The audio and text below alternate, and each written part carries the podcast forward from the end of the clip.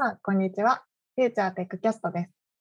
フューチャーテックキャストは、経営と IT、そして AI をデザインするフューチャーがお届けするポッドキャストです。毎回ゲストの方をお呼びして、フューチャーで利用する IT 技術であったり、技術の考え方を知ろうというテックキャストとなっています。パーソナリティは2020年新卒入社のミキが担当します。今回はゲストに千葉さんをお呼びしてお話をお聞きしたいと思います。千葉さん、今日はよろしくお願いします。はい、よろしくお願いします。まず、簡単に自己紹介をお願いします。はい、千葉俊と申します。2016年の新卒入社です。で大学の時は東北大学で AI とかディープラーニングとかそういう系の研究をしていました。で、就活の時は結構 IT 系の企業を見てたんですけど、コンサルっていう職業を知ってかっこいいなと思って、コンサルもやりたいなと思いました。で、コンサル系のインターンとかも参加してみたんですけど、なんやかんやでやっぱ IT もやりたいなっていう思いは残っていて、で、フューチャーっていう会社を見つけ、IT もできるし、経営もコンサルもできるしっていうところで、おお、ここええやんっていうことで、フューチャーを選びました。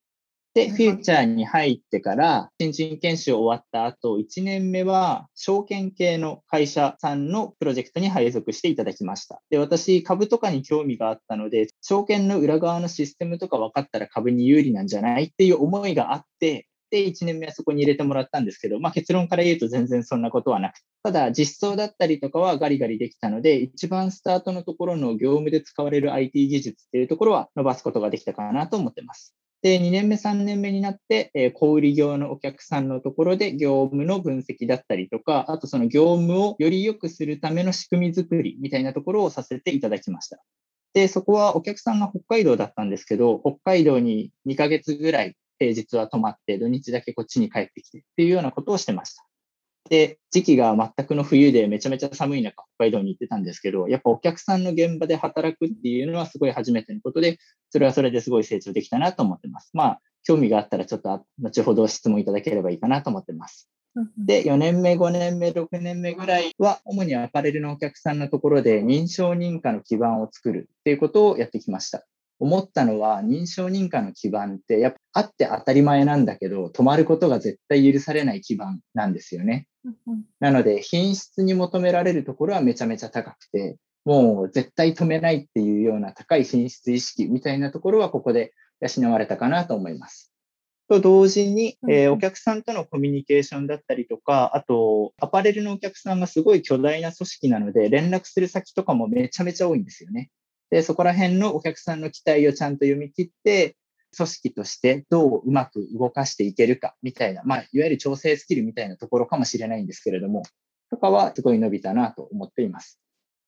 で、現状だと一次産業のお客さんなんですけれども、まあ、漁業ですね、言っちゃうと。漁業のお客さんのところで業務改革をしましょうだったりとか、あと、補助金を取得するために補助金申請しましょうみたいな、まあ、どちらかというと IT で実装ガリガリやりますよっていうよりは、もうちょっと業務を改革していきましょうだったりとか、あと、補助金の申請支援、なんかどう書いたら補助金取れやすいかみたいなところの支援をしたりとかをしています。っていうところですね、お仕事関連で言うと。で、お仕事以外のところで言うと、2020年コロナで会社にも行かなくなって時間もちょっと余ったっていうのもあって、えー、企業にチャレンジみたいなこともしてみました。で、ベンダーさんに開発をお願いして、実際にアプリを作って、商業施設に導入して実証実験もしてとか、あとプレスリリースも出してみたいなところまで行ったんですけれども、まあ結果から言うとポシャっちゃったんですけれども、ベンチャーキャピタルの人とお話ししたりとか、エンドユーザーにインタビューしたりとかっていうところもやっていて、まあこれはこれでまた新しいスキルがついて楽しかったなと思います。深掘り要素があったら後ほど聞いていただければと思いますので、よろしくお願いします。よろしくお願いします。すごいいろいろな経験されてるなって思いました。結構最初は技術から入って、どんどん結構コンサル系のこともできて、うん、最初にこう入社した時の技術とコンサル、どっちもやりたいというところは結構叶えられたっていう感じなんですかね？そうですね。今思い返してみると、IT と経営どちらもやるっていうところは結構できているのかなと思います。フューチャーの内部で働いてると、みんな結構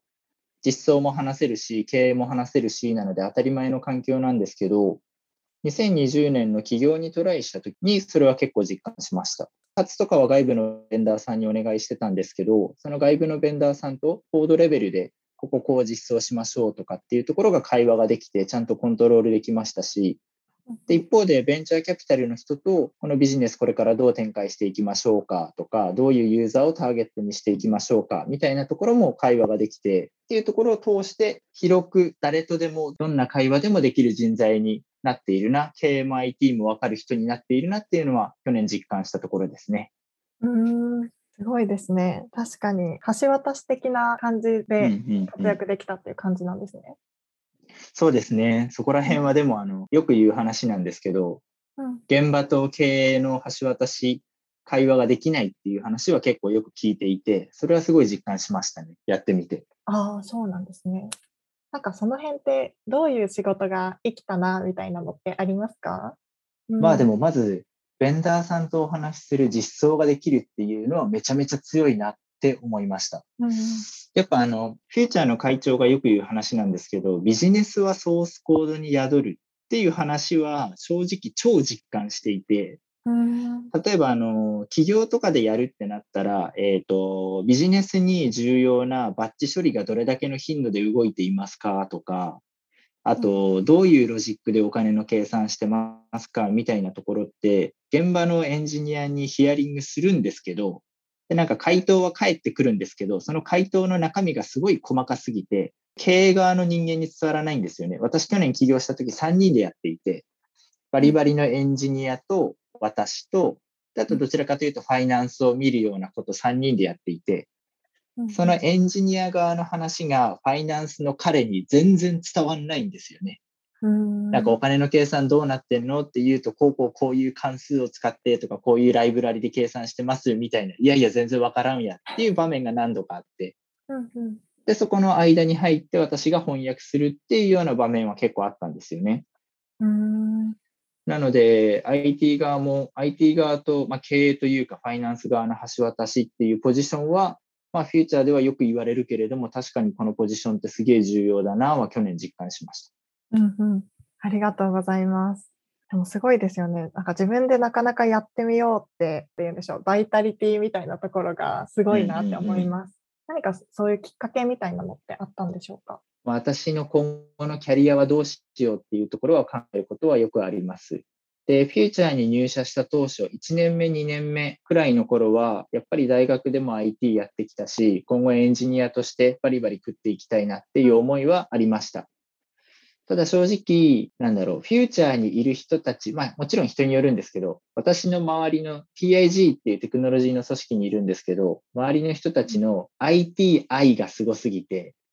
ちょっとこれに勝てねえなって思う部分があったんですよね。IT 愛がすごい人たちって、もう本当に土日も普通にコーディングするし、うん、暇があれば、なんかそういうの調べてるし、っていう人たちで、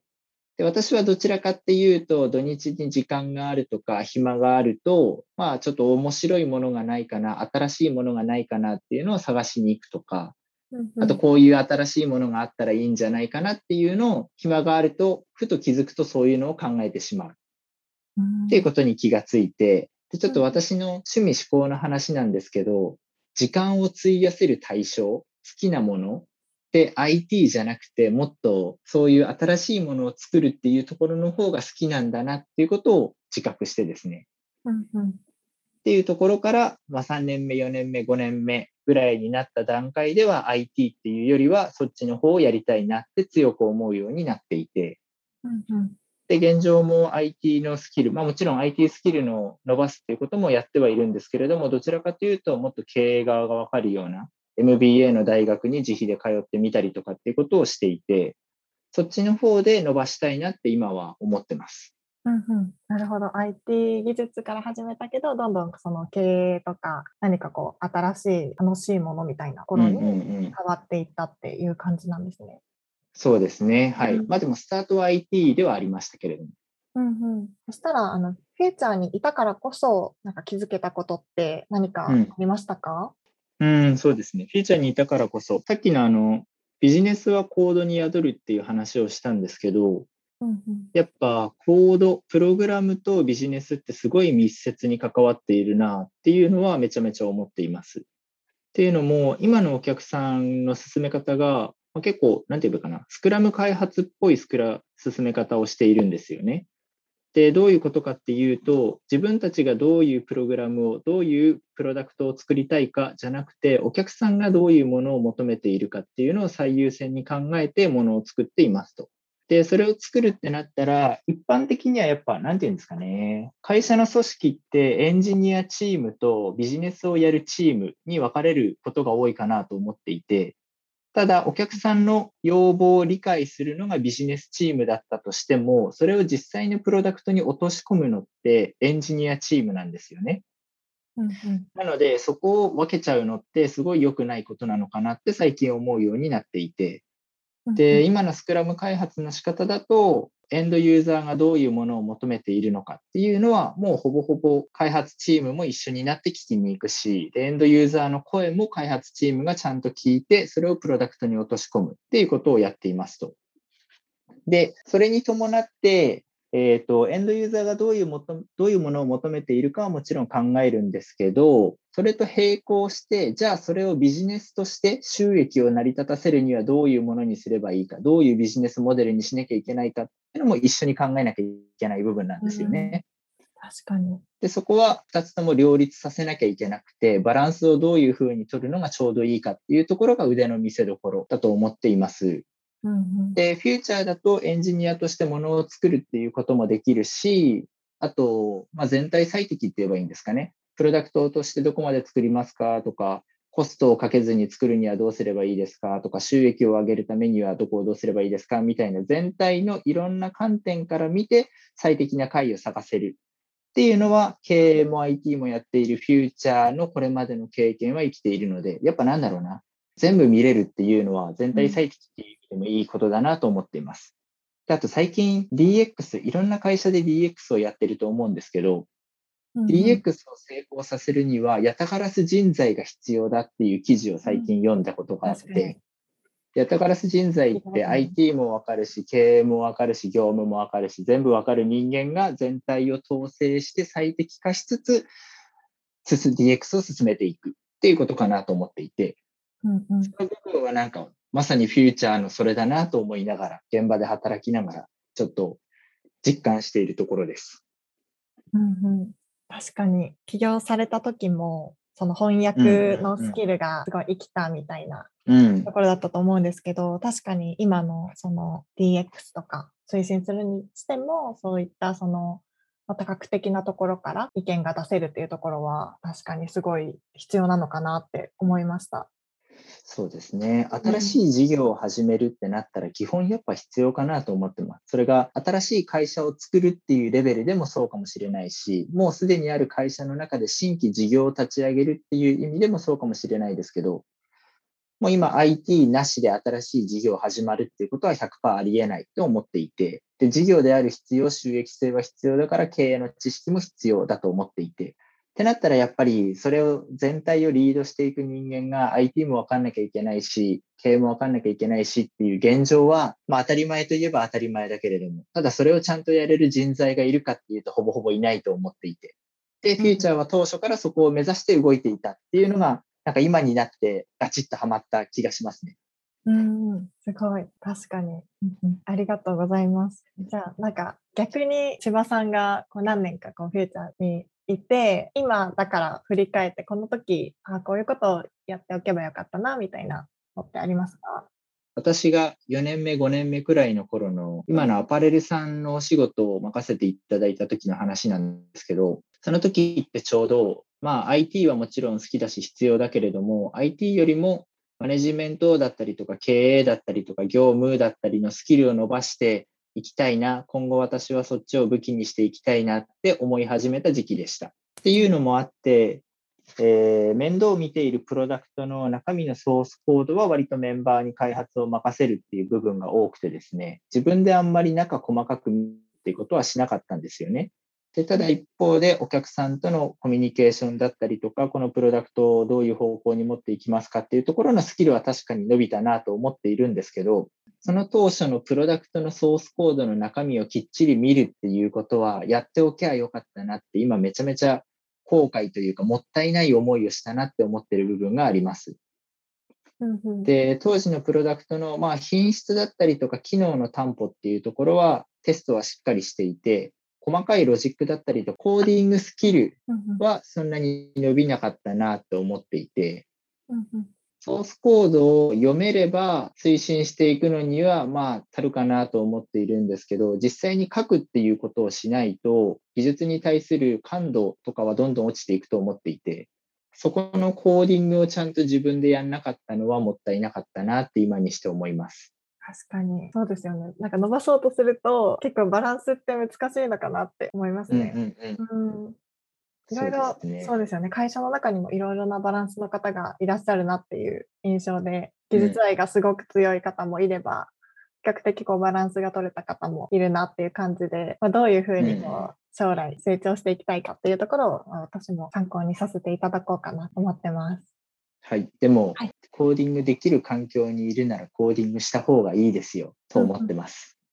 部下の人たちにこれ作っといてで任して、で、あれ、あそこってどうなってんの？って、はい、こうなってますって部下からの回答があったとしても、それって本当なの？っていう視点はちょっと多少持ち続けてもいいかなと思っていて。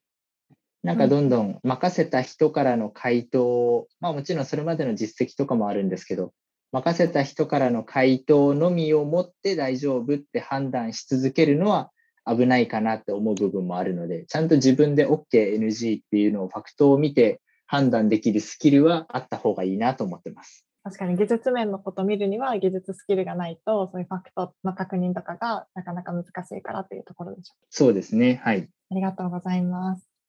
ただちょっとあの自己紹介のところに戻ってしまうかもしれないんですけど、はい。今こう直近漁業のプロジェクトをやってるみたいなことを伺ったんですけど、そのいろいろな業業界をこう見てこられたかなって思ってて、まあ、そこのななんでしょう選択方法みたいなのは何かこうあるんですか？選択方法ですか？選択方法というかどういうこう 選択基準でこの業界を選んだみたいなのってあるんですか？正直そんなにないですね。まあちょっとあの大前提として会社員なので、会社の方針っていうのは一つあります。まあこれはしょうがない。これはしょうがないです。うんうん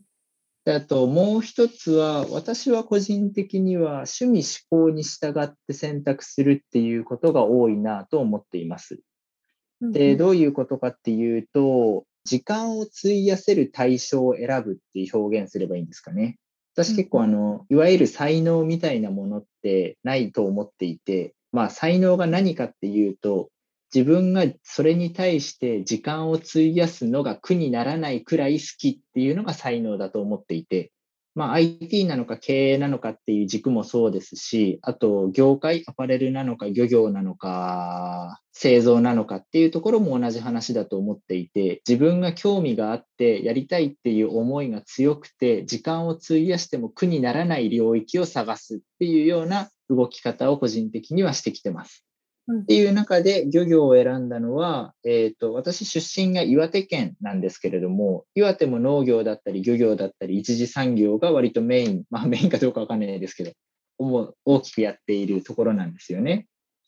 で、一方で、やっぱそういうのをやっていると、地方が衰退してくるというか、過疎化してくるっていうのは大きい課題になっていて、地方創生っていうのは一つのテーマとしてやりたいなってずっと思ってたんですよね。っていう中で、えー漁業のお話がフューチャーにお声掛けがあって、で、もともと地方創生やりたいやりたいって言っていたな、千葉はっていうのを偉い人が覚えていてくれて、で、うん私に声をかけてくれて、あ、じゃあやりたいです、やりますっていう流れで今の漁業をやるに至ったっていう流れですかね。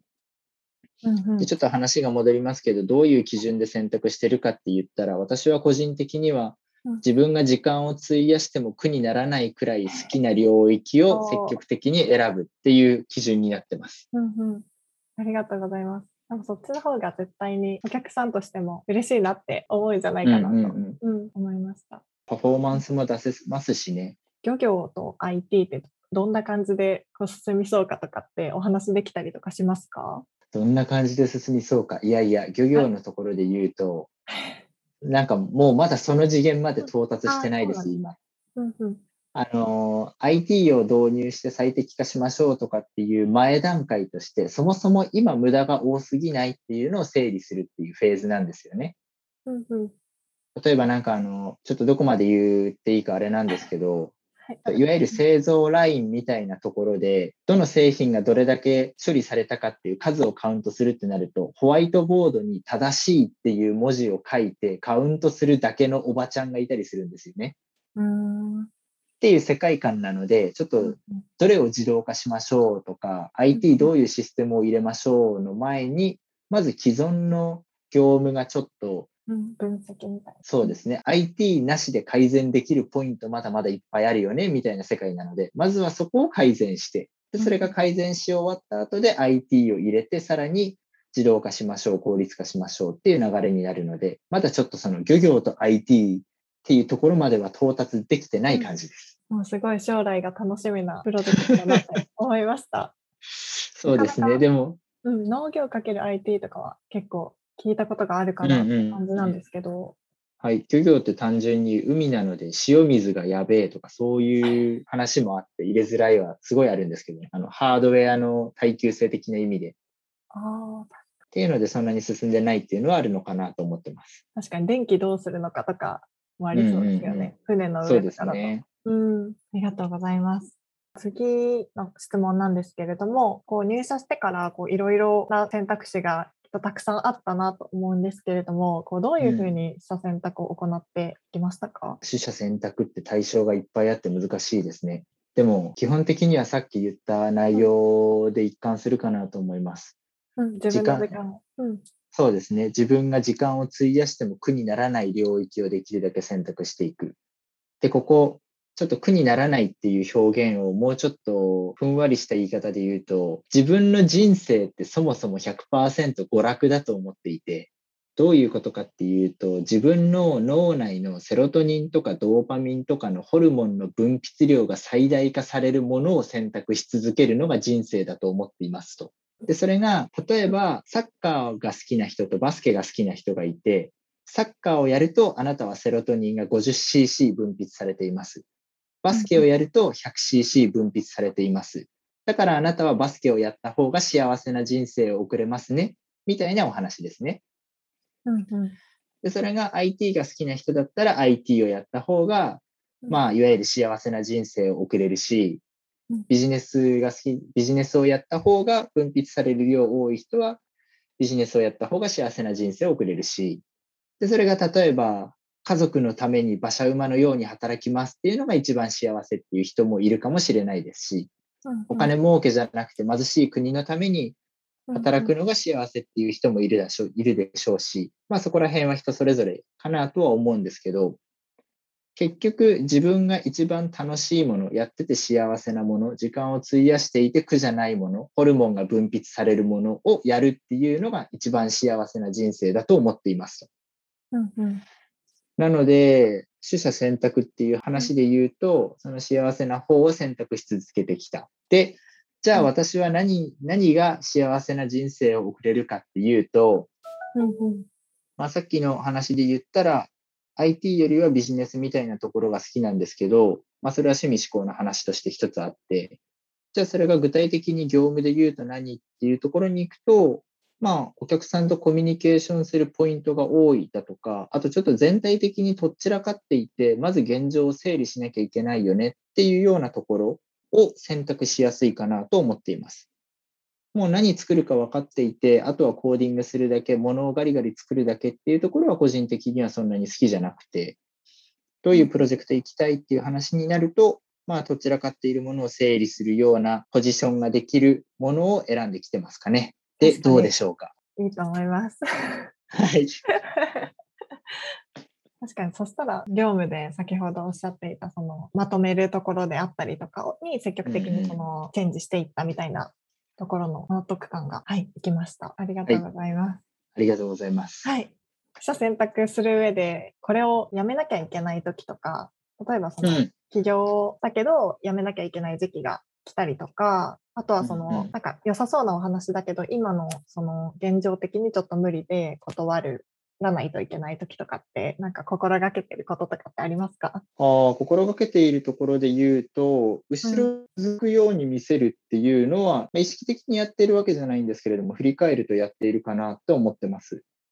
で、具体的に、うん。はい、後ろに続くようにですね、具体的にうん。どういうことかというと、例えばあの案件だったり、まあ、さっきの新規の事業でも一緒かもしれないんですけど、もう今このままだと伸びないことが分かっていて、まあ、例えば来月で終わりますよって言ったときに、じゃあそこで終わりましょうじゃなくて、じゃあ来月で一旦終わるんだけれども、その翌月、もしくは翌々月とか、次回開始するときはどういう始め方をしましょうっていうような、もう一回仕切り直すときにはどうしますかっていうのをちゃんと固めた上で、今のこれを終わらせるっていうパターンが多いかなと思っています。それはこう永遠に切り直しが来ない時とかもあありますか？あそれは全然あとりあえります、ね。ず、なるほど。それは全然あって、まあ次回自分がもう一回始めるときにも楽に始められるっていうのもあるんですけれども、うんお客さんからの何かしらを断るってなったときも、できませんだとちょっと心象良くないので、じゃあ次回始めるとしたら、こうこうこういう始め方をしましょう。今回は一旦ここまでとしましょうって言った方が、ちょっと後ろが続くような印象を持ちやすいじゃないですか。うんうんなので、こちらの理由で断るとしても、そういう断り方をする。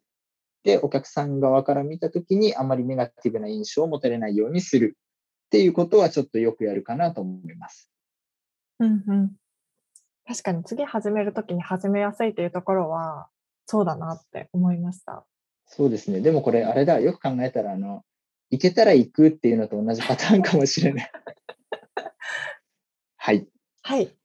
そうですね。いろいろ話聞けたので、なんかこう、今後どうしていきたいみたいなのって伺えたりとかしますか？私の今後ですか？そうですね。なんかセロトニンが出るみたいな話があったんですけど、そのセロトニンを最大限出すためにこう何をしていくかみたいなのってありますか？セロトニンを出していくっていう話だと、ちょっと最近はパラグライダーやりたいなと思っていて、パラグライダはい。もう私年齢的に今年30なんですよね。ー。うんうん、で、30歳になってくると、もうこの人類として経験できることって割と経験し尽くしてるな感があって、あともう一人で空を飛べるようになるか、宇宙に行くか、深海に行くかくらいしかなくなってくるんですよね。いや、本当もっとあるんでしょうけど、厳密に言うともっとあるんでしょうけど。なので、直近のセロトニン話で言うと、うん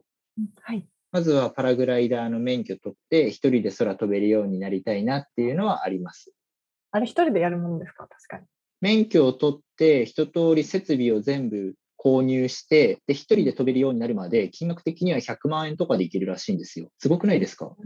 確かに免許とかも考えると、すごい、それで空飛べるようになったら、いや、夢があるそうですよ。だって、一人で飛行機で空飛ぶって言ったらもう何億とか何千万のレベルじゃないですか。それが100万で飛べるようになるってすごくないですか？うん、確かに。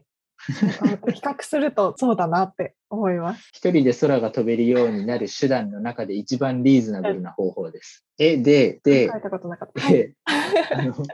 セロトニンの話はこれはこれでいいと思ってるんですけど、今後どうしていくかっていう話で、ちょっともっと具体的なビジネスというか、自分のキャリアみたいな話でいくと、うん。IT スキルとかは、まあまあ、ある程度伸びたかなと思っていて、